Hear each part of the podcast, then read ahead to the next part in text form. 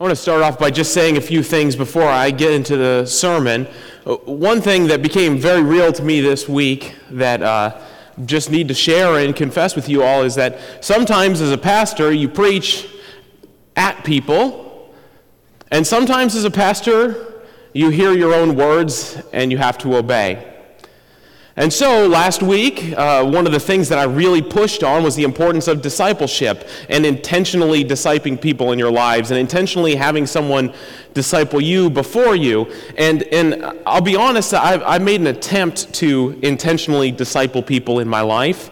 And I, I've spent all my years as a professional minister, quote unquote, ordained minister uh, asking around if someone would set me up with a mentor to help me out, and, and I've, I've been unsuccessful. But last week, after preaching, I heard my own words, and so I literally went out this week and I found one, and I humbled myself before another pastor, and I asked, Will you be my guide? Will you help me? Will you listen to me? Will you tell me when I'm wrong and push me when I'm right? And uh, and, that's really a humbling thing to do to go to someone and ask them to teach you. But I did it. I heard my own words. And, and furthermore, I heard my own words that, uh, that you need to be discipling people and, and writing them down. And so I asked God, God, what will you have me do? And, and I heard God just clear as day say, You are to name 12 people who are yours. And I've begun the process of writing people's names down. And I'm up to three that I'm sure I'm supposed to disciple. And I'm praying, God, reveal to me who these people will be, both in and out of the church.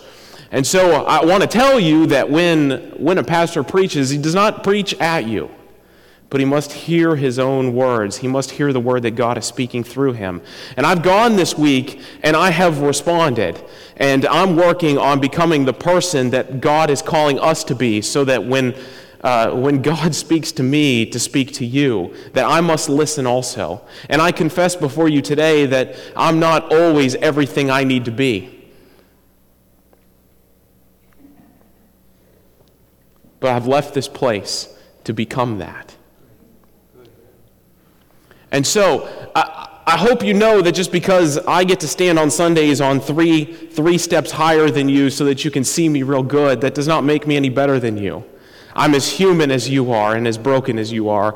And I struggle as much as you do, and there are things that I need to continue to do as well. And this week, I heard God's voice say to me, Go and be better. And I listened.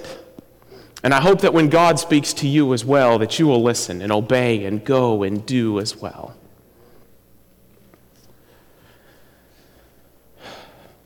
I tell you a lot of Disney stories, and I know that. But you get another Disney story from me today. I don't really watch much TV other than sports and Disney. And so uh, you're going to get a sports and a Disney illustration today, and you're just going to have to deal with that because that's what you picked when you picked me. But uh, the one movie uh, that I've watched probably more than any other movie my entire life is Beauty and the Beast. This is not how I painted my life when I was 18 years old and pushing on to adulthood. I did not see that I was going to be doing this. T- today in our service this morning is, is my friend Danny, who lived in Ohio with me as well and has moved down here. And he used to help me a lot at my last church. And poor Danny has also probably seen Beauty and the Beast more times than any other movie because he would come and help me with music for church and all sorts of things for the church. And Mackenzie would just be sitting there watching Beauty and the Beast on repeat over and over and over and over. And so I practically have the movie memorized. If you ever find yourself on Who Wants to Be a Millionaire and you have a Beauty and the Beast question, I am the person to call. Okay? Now you know that. All right?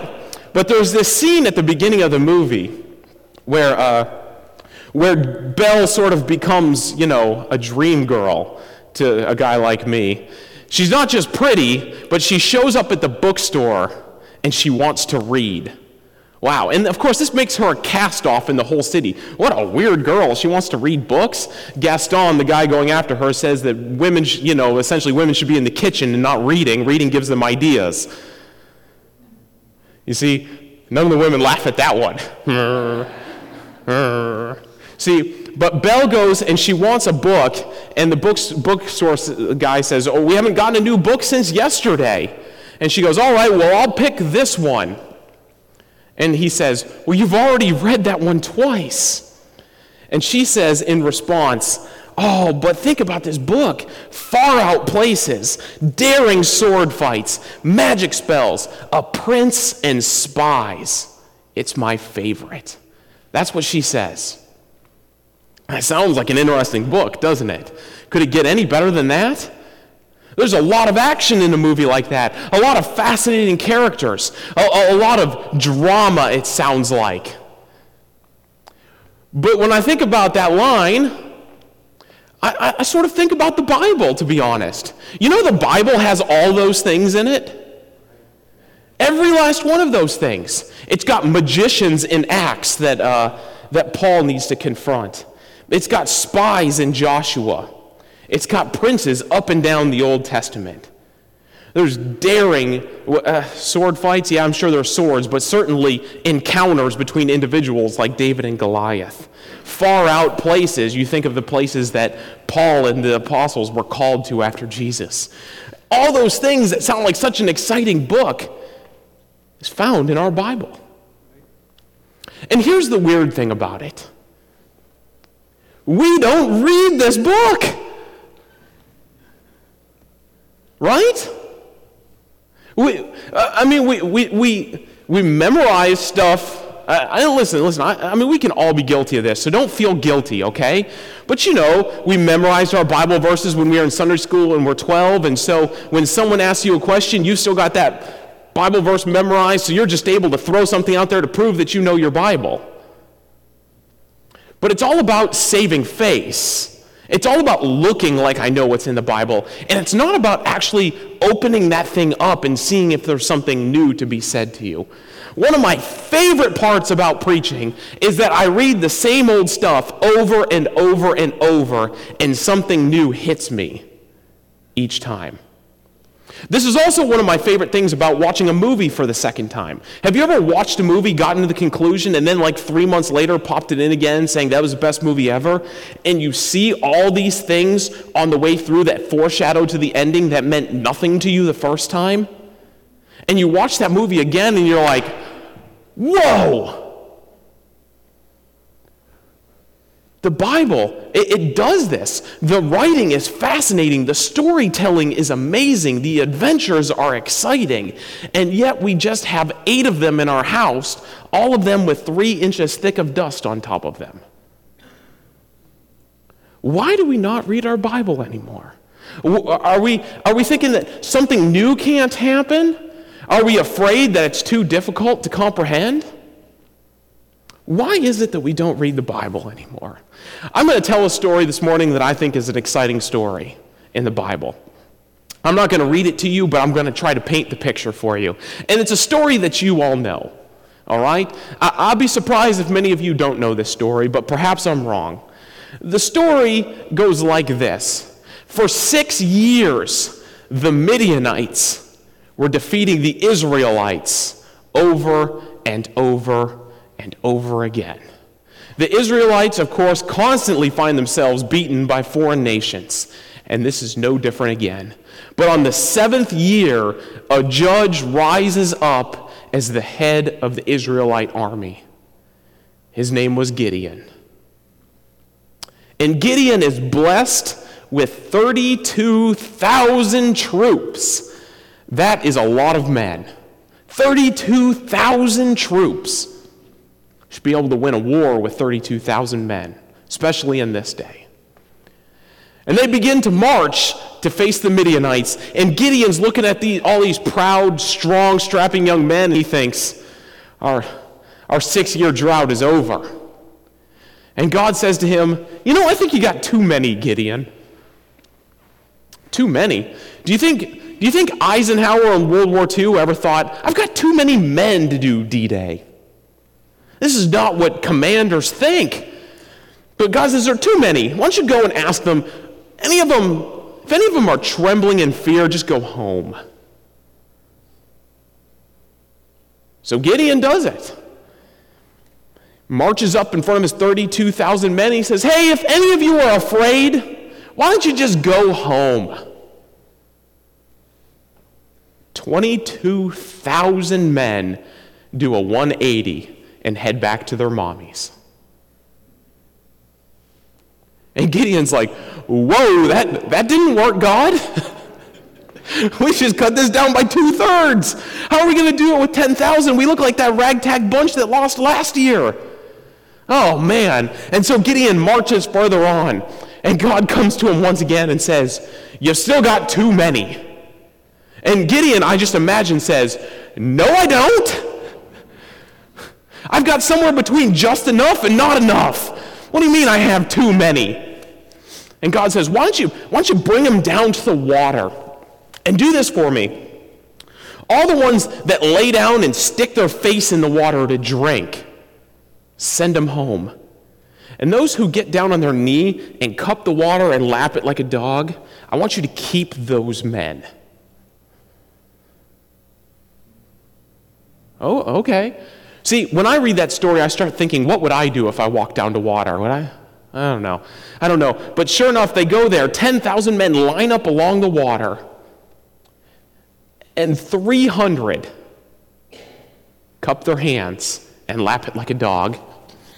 And Gideon's probably looking at this. Can you imagine how few people 300 is in the midst of 10,000?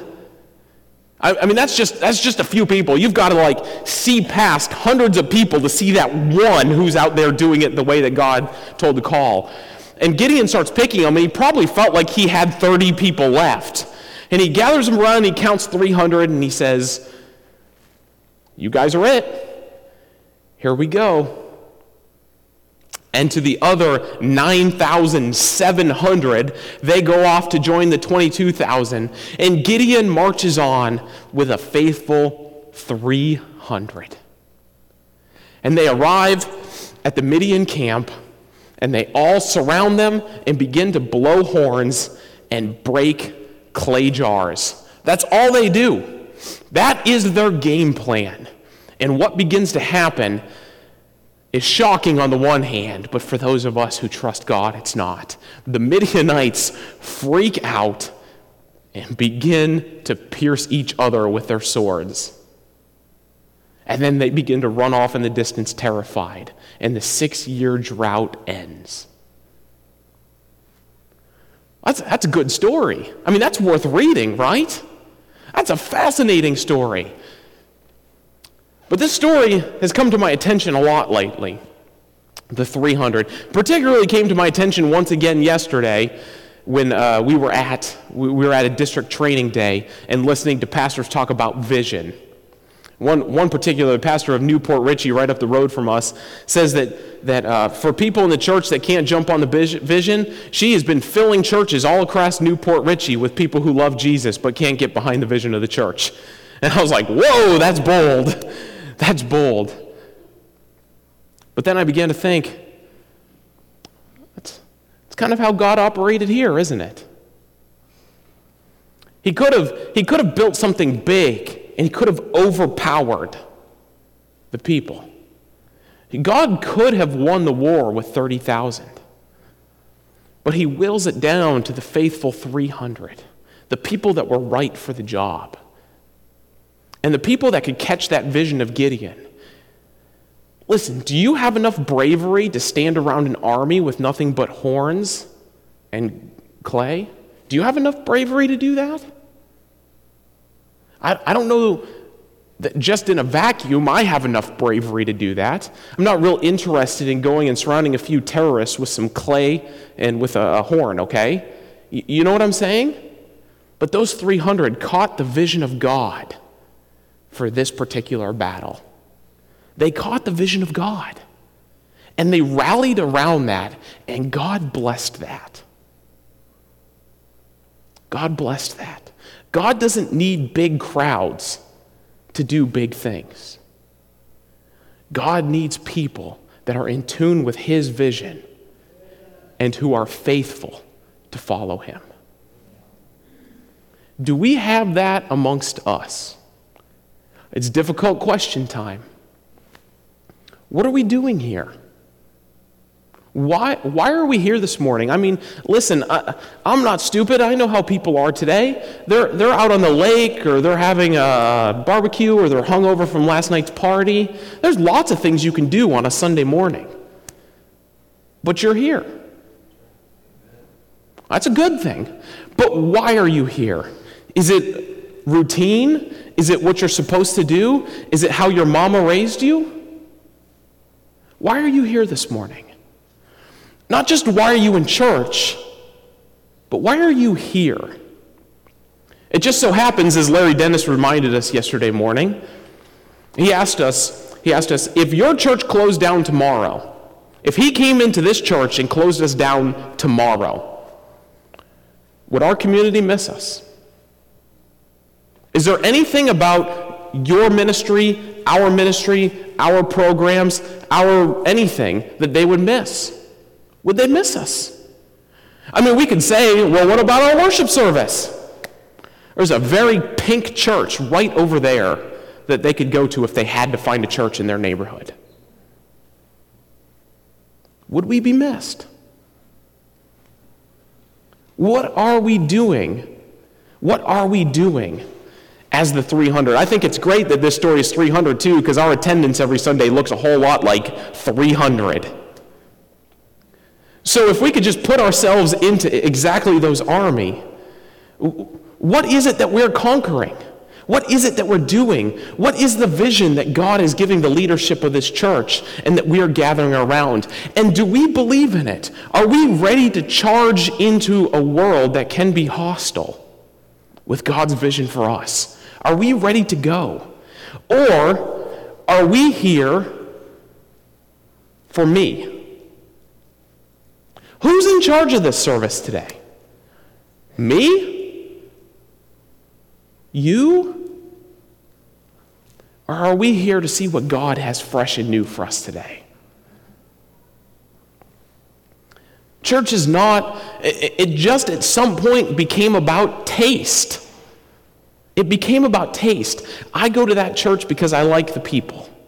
I go to that church because they play the music I like. I go to that church because it's the closest one to me. And at some point, we quit going to churches because God has called me there, and God has called us to be active in His world together. What is God calling us to do? The other thing I want to say, there are two things I want to say about this story, sort of to wrap it up before we move on. Two things.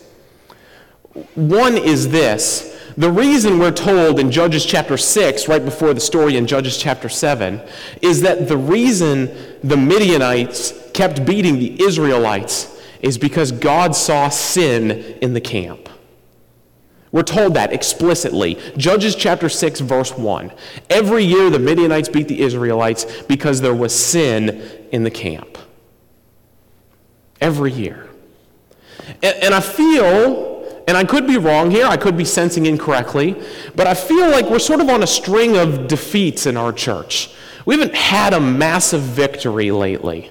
It's been a, a tough few years before I got here, wondering where the pastor was going to come from and who that was going to be. And then it's been a tough year since I've been here because we're in the middle of an economic downturn and because, you know, that pastor's young and he's a punk and he changed the foyer.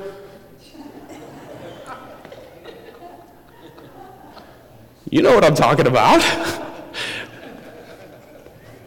you know what I'm talking about. We're on a string of what feels like some losses. And I just wonder in this story what is the sin in our camp? Is it idolatry? Am I the God that this church must serve? And I'm not talking about me, I'm asking you to ask yourself that question. Is it idolatry?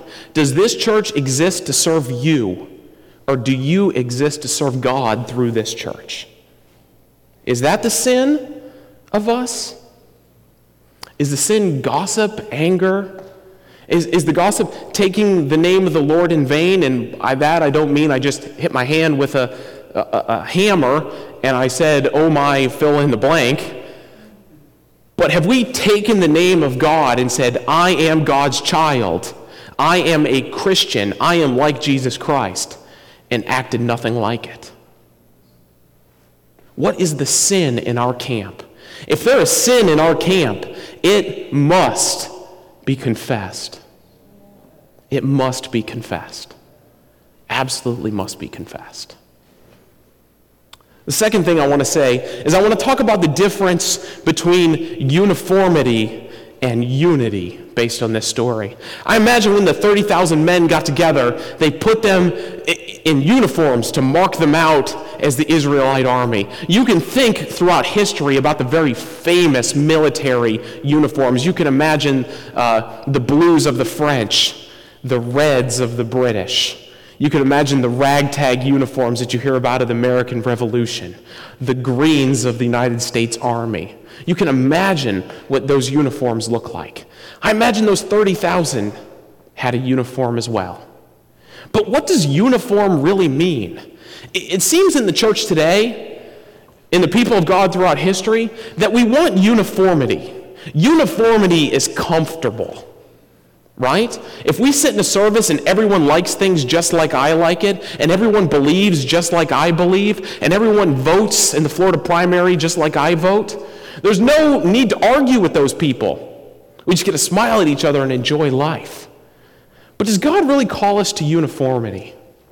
Uniformity was a problem in my childhood, and Debbie's going to show you a picture about the problem of my childhood.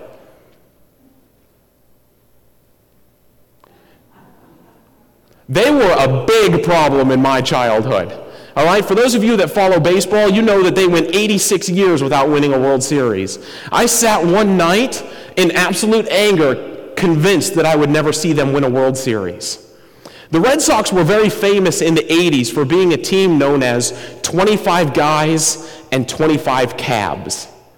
That's what they used to say about them 25 guys and 25 cabs. And what that meant is none of them liked each other. In fact, most of them couldn't stand each other. They came, they put on their uniform, they looked good, and they went home in 25 different directions. None of them had dinner with each other, none of them talked to each other, no one knew each other's kids' names, no one was friends. They were all angry and bitter at each other. And I say to you that it's not shocking that a team like that couldn't win the World Series. It's not shocking, is it? But they all put on the uniform. They all looked alike. They all put on the facade that they were in it together because they had the same red shirt on with the same lettering. They put on the facade. They put on the facade that there were 25 guys. But I tell you, I, I, like the Red Sox uniforms, but let me show you a few ugly uniforms. You know, just because you have uniforms on doesn't really mean that anything good is happening amongst you. Look at that uniform. Any of you remember that one? Oh, that one is just hideous. That's the Houston Astros from the 80s. This is one of my favorites. It, this team was created right after Jurassic Park Uh, but that's an ugly uniform. I, oh man, this is to me the ugliest uniform ever. I think it's got the skyline of Denver up against some sort of creepy rainbow and some mountains. And then this one, this one's another one of my favorites. This was the 1980s White Sox, where the owner actually made their players wear shorts and still demanded that they slide into second base. This is a professional team. This isn't some softball team from Chicago. This is a professional team that was wearing shorts on the field. Just because things are uniform doesn't mean that it's right. It doesn't. God calls us not to uniformity, God calls us to unity. And unity sometimes means that you have to learn to get along with someone that doesn't agree with you. Sometimes unity means that you have to sit in a service with music that isn't exactly your style. But you know what? And vice versa. Sometimes they got to sit in your service too and listen to your music. Right? Unity means that you might have a Republican or a Democrat on the other side of you in the service. I know.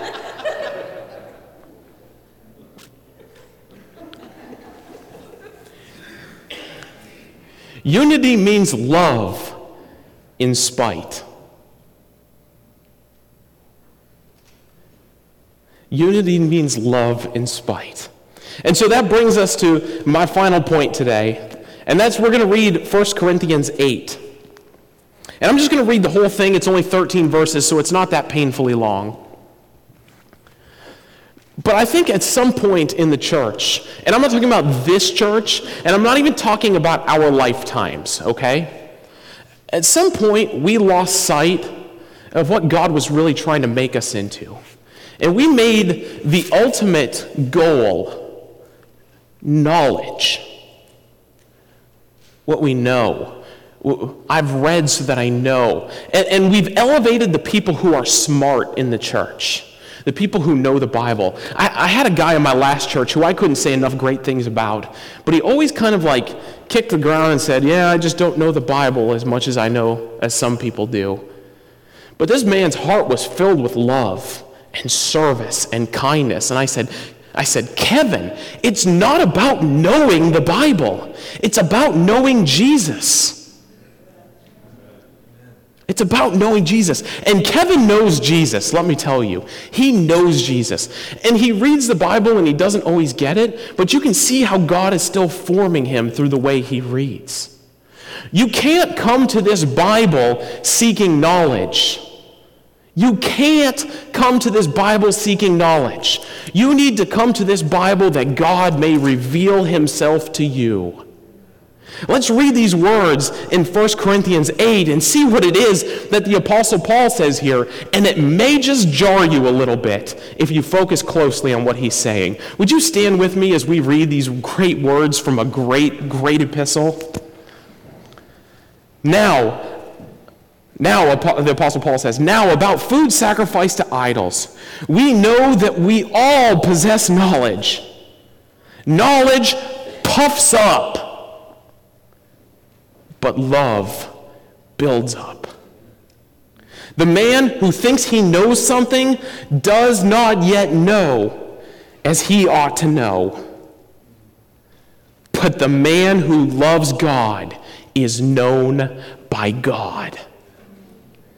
So then, about eating food sacrificed to idols, we know that an idol is nothing at all in the world, and that there is no God but one. For even if there are so called gods, whether in heaven or on earth, as indeed there are many gods and many lords, yet for us there is but one God, the Father, from whom all things came, and for whom we live. And there is but one Lord, Jesus Christ, through whom all things came and through whom we live. But not everyone knows this.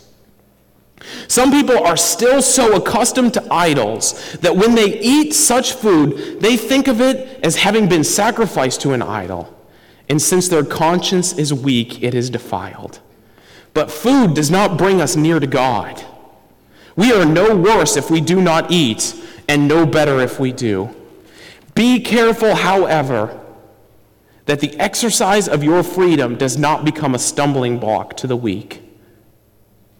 For if anyone with a weak conscience sees that you have this knowledge, whatever that knowledge is, here it's eating an idol's temple, eating in an idol's temple, won't he be emboldened to eat what he has been sacrificed to idols? So this weak brother, for whom Christ died, is destroyed by your knowledge. So this weak brother, for whom Christ died, is destroyed by your knowledge. When you sin against your brothers in this way and wound their weak conscience, you sin against Christ. Therefore, if what we eat or do or say or learn or yell or gossip about causes my brother to fall into sin, I will never do that again so that it will not cause him to fall. You may be seated.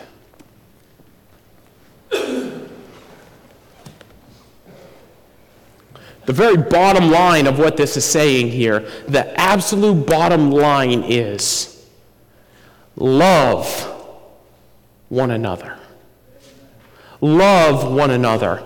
Don't tell them that they're wrong, okay? Don't embarrass them with your knowledge.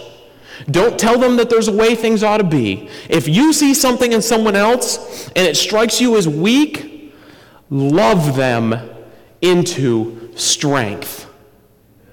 Don't argue with them into strength. Don't talk down to them. Do not call them out. Do not embarrass them. Do not hurt their feelings. Love them into strength. I'm not just telling you this as some sort of book that I read in college.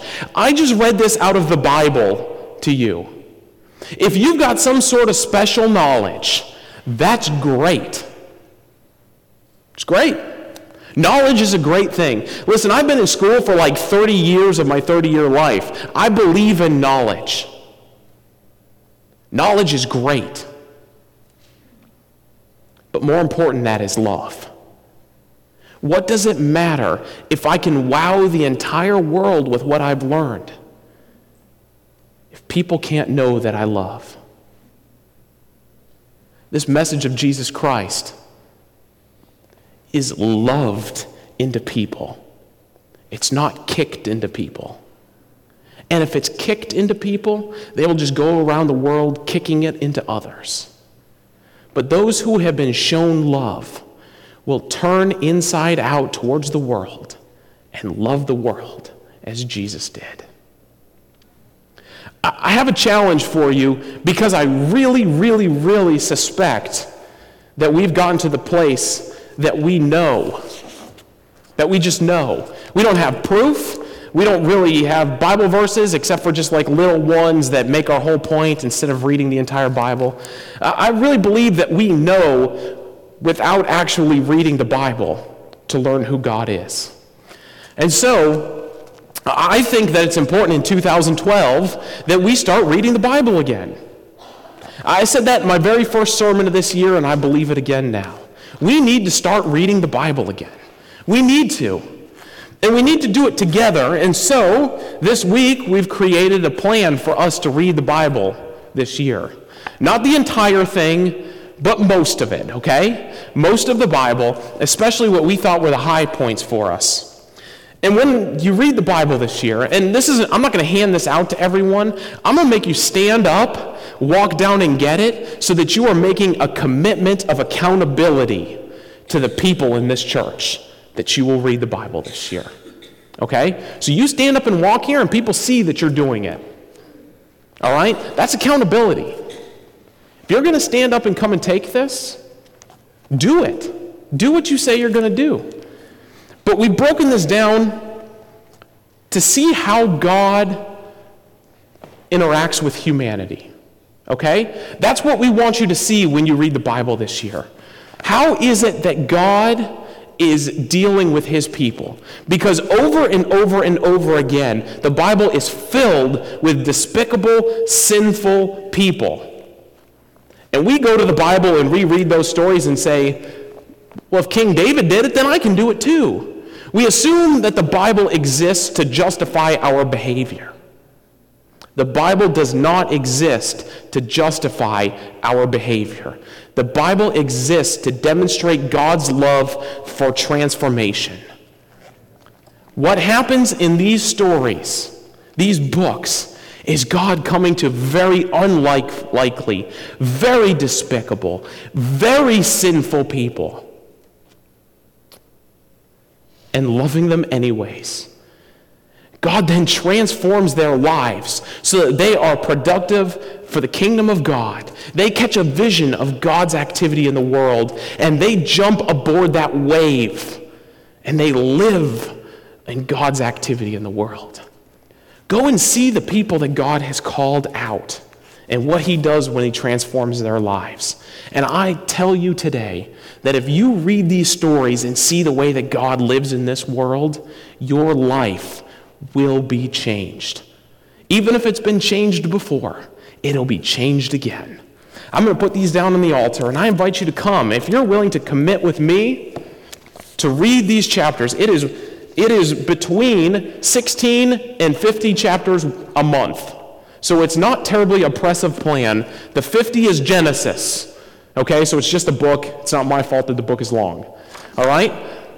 Between 16 and 50 chapters a month. That's all we're asking for, and this covers about, about two thirds of the books of the Bible and almost half of it. All right? So I invite you to just stand right now. If God's calling you to read the Bible new once again, come and take one.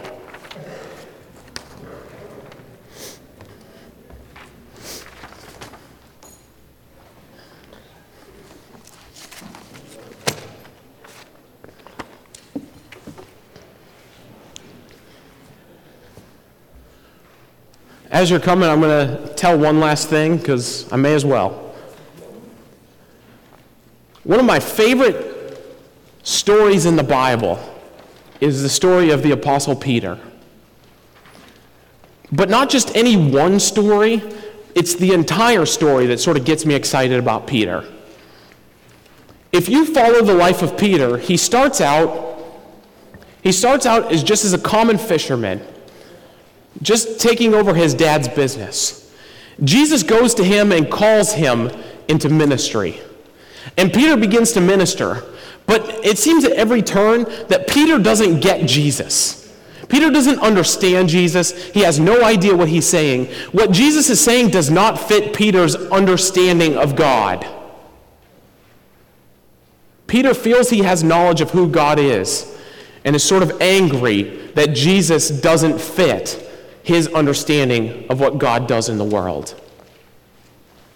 And so Peter begins to push back a little bit on God from time to time. He begins to put, push back on Jesus, and Jesus pushes back. And eventually, even when Peter isn't in a great state, Jesus sends Peter out to do healings. But Peter fails.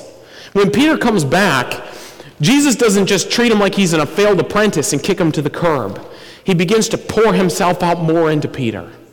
And then it gets to the point where Jesus has to go to die, which, by the way, Jesus has told Peter at least three times.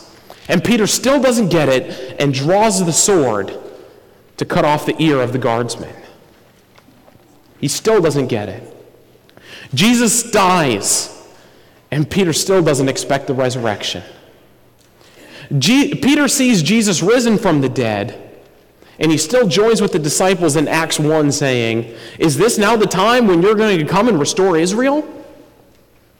Well, no, that's not what Jesus has been talking about. You and I know that. Pentecost comes, and Jesus goes and he preach, or Peter goes and he preaches this great sermon. And for the first time, with the Holy Spirit in him, Peter's effective. But it's not long again until Acts 9, where Peter finds himself in a dream arguing with God about who it is that God wants to save. And a sheet comes down from heaven. And Peter finally sort of begins to see that God loves even the unclean. There's, there eventually becomes a moment at the end of Peter's life that's not recorded in the Bible, but I like to talk about it a lot because it fascinates me. But Peter is put to death after, after the canon is closed and the stories are stopped told in the Bible and he's sentenced to crucifixion. And Peter says to the Roman authorities, I refuse to die the way that my Lord has died. Crucify me upside down so that I would bring no shame to my Lord. And he did. They turned the cross upside down in an X. They put two of them into the ground, and Peter died suffocating upside down.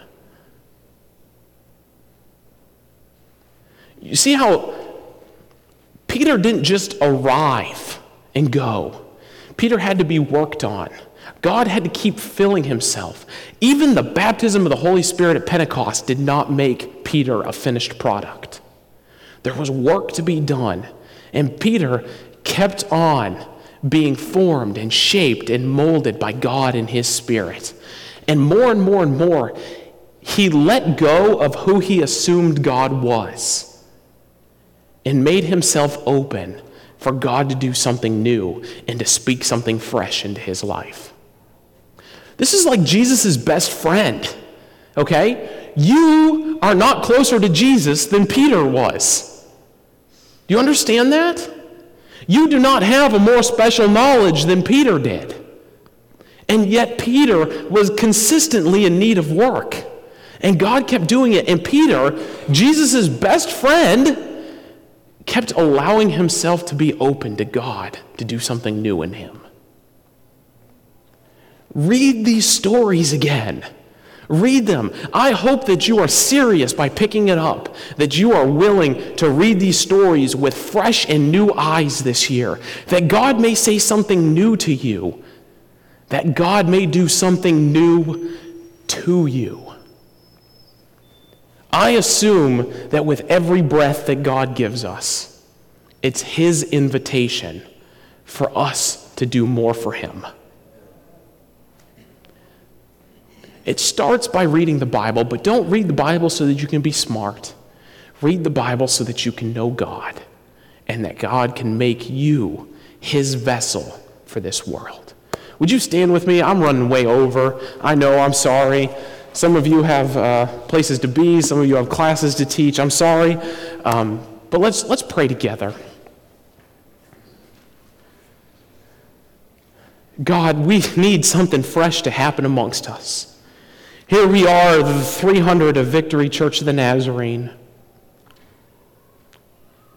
And God, I, I say to you, with all the danger that this is, that I would be pleased to be like Gideon, leading 300 people ready to charge your enemy in this world.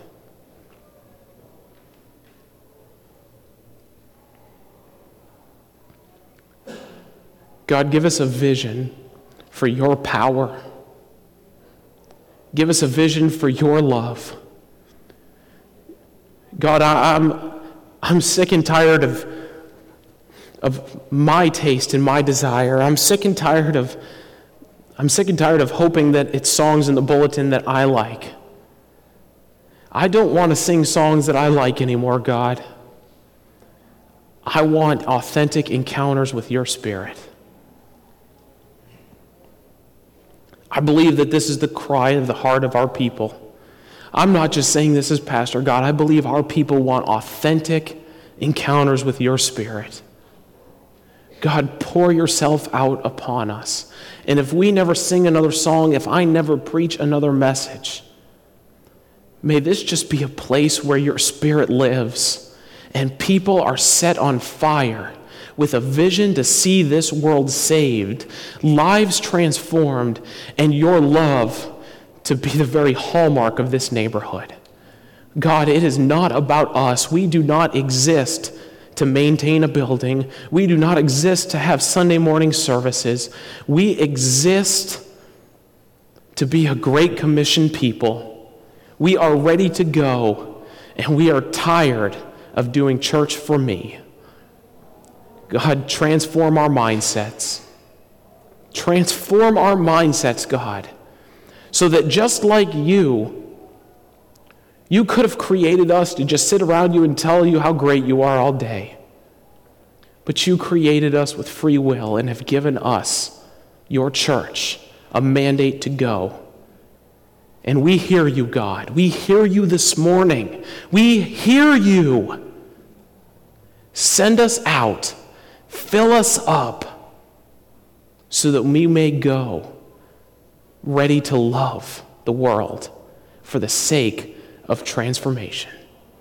Your name we pray. Amen. You are dismissed.